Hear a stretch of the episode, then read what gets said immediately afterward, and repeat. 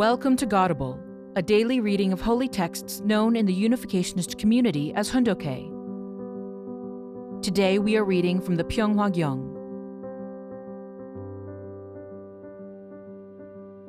Pyeonghwa Gyeong, Book 5 Absolute Values and a New World Order. 22. True Unification and One World. April 10, 1990. Sovin Center, Moscow, USSR. 11th World Media Conference. It is a great honor and pleasure to convene with you this historic 11th World Media Conference in the city of Moscow, the capital of the Soviet Union. The theme of this conference is the advancement of global communication and cooperation, and I feel there is no place more appropriate to gather for these discussions than right here in the Soviet Union. Furthermore, it is an added pleasure for me to open these proceedings because we are simultaneously conducting the third conference of the Summit Council for World Peace and a gathering of the Association for the Unity of Latin America. Both of these excellent organizations are also committed to the quest for world peace. For me to come to Moscow is an emotional experience. I would like to express my appreciation to the Soviet government, especially the officials of Novosti Press Agency, you have welcomed us to your great capital in the most hospitable manner. My wife and I, and our entire family, are moved by your kindness. I am sure that all of the guests in this room, who have come from every corner of the world, including former heads of state and government, will join with me in expressing deep gratitude to our hosts in this country. Would you join me in giving them a round of applause? I was recently asked by members of the Soviet media regarding my views on the importance of a spiritual renaissance as a precondition to social, economic, and political progress. I would like to take this opportunity to elaborate on some of those views. I believe that such a spiritual renaissance is vitally important. To achieve it, we need to deepen our understanding of the human condition. This calls for some reflection on philosophical and religious topics.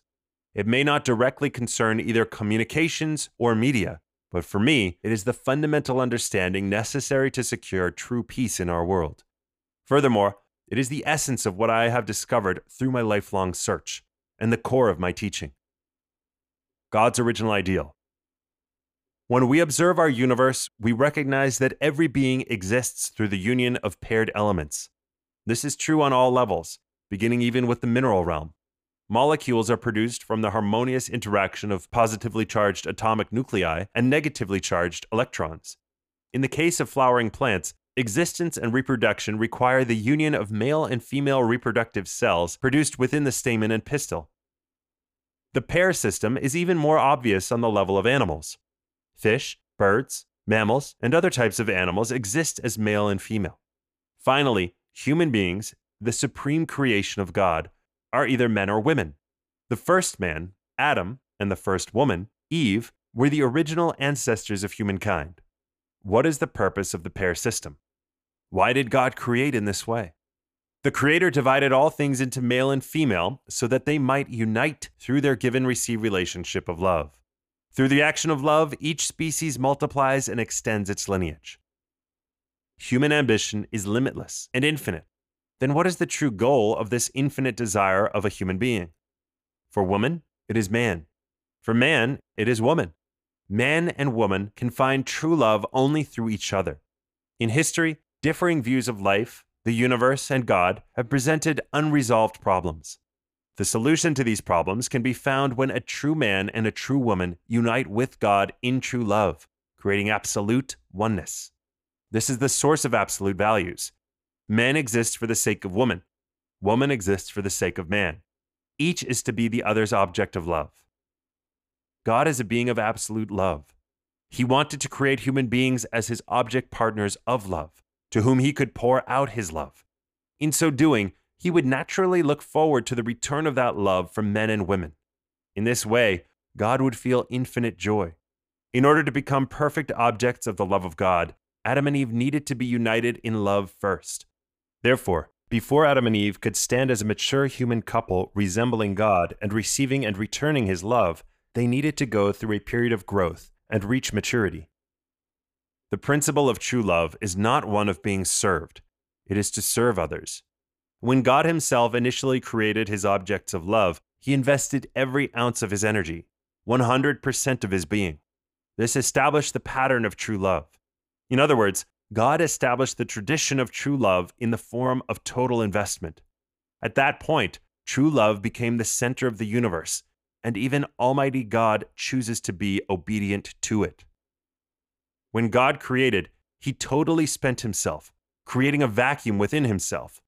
In the Earth's atmosphere, when a low pressure area is formed, air at higher pressure is automatically attracted to it. Whenever someone serves others to the absolute degree, energy rushes in to fill that person up.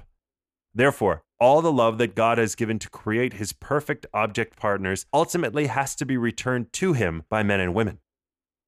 Only love transcends all barriers. When you are united with God in true love, you have dominion over all of God's creation, both physical and spiritual.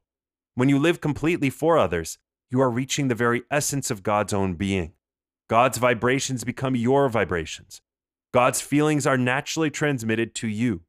Living this way, you become a body in resonance with God's heart and love. Just as two tuning forks can resonate together, you and God can always be in mutual resonance. That is the ultimate, original state of the human being. When you achieve that state, the love of God becomes your love, the life of God becomes your life, and the lineage of God becomes your lineage. The world that God created becomes your world. We are to share the love of God with all things in heaven and earth. We are to be citizens of the kingdom of heaven with the heart of parents. Tune in tomorrow for the continuation of this speech on true unification and one world. Thank you for listening to today's episode of Godable. Godable is brought to you by the National Victory Fund and support from listeners like you. To donate, visit godable.org. Thank you.